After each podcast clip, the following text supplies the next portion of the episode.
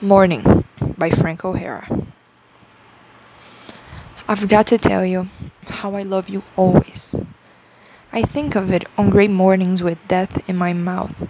The tea is never hot enough then, and the cigarette dry, the maroon robe chills me. I need you.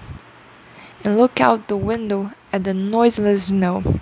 At night, on the dock, the buses glow like clouds, and I am lonely thinking of flutes.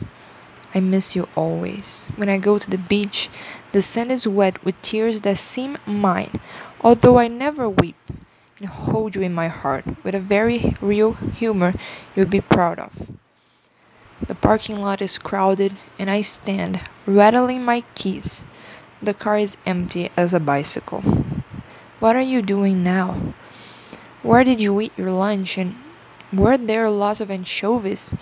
It is difficult to think of you without me in this sentence. You depress me when you are alone. Last night, the stars were numerous, and today's snow is their calling card. I'll not be cordial. There is nothing that distracts me. Music is only a crossword puzzle. Do you know how it is when you are the only passenger?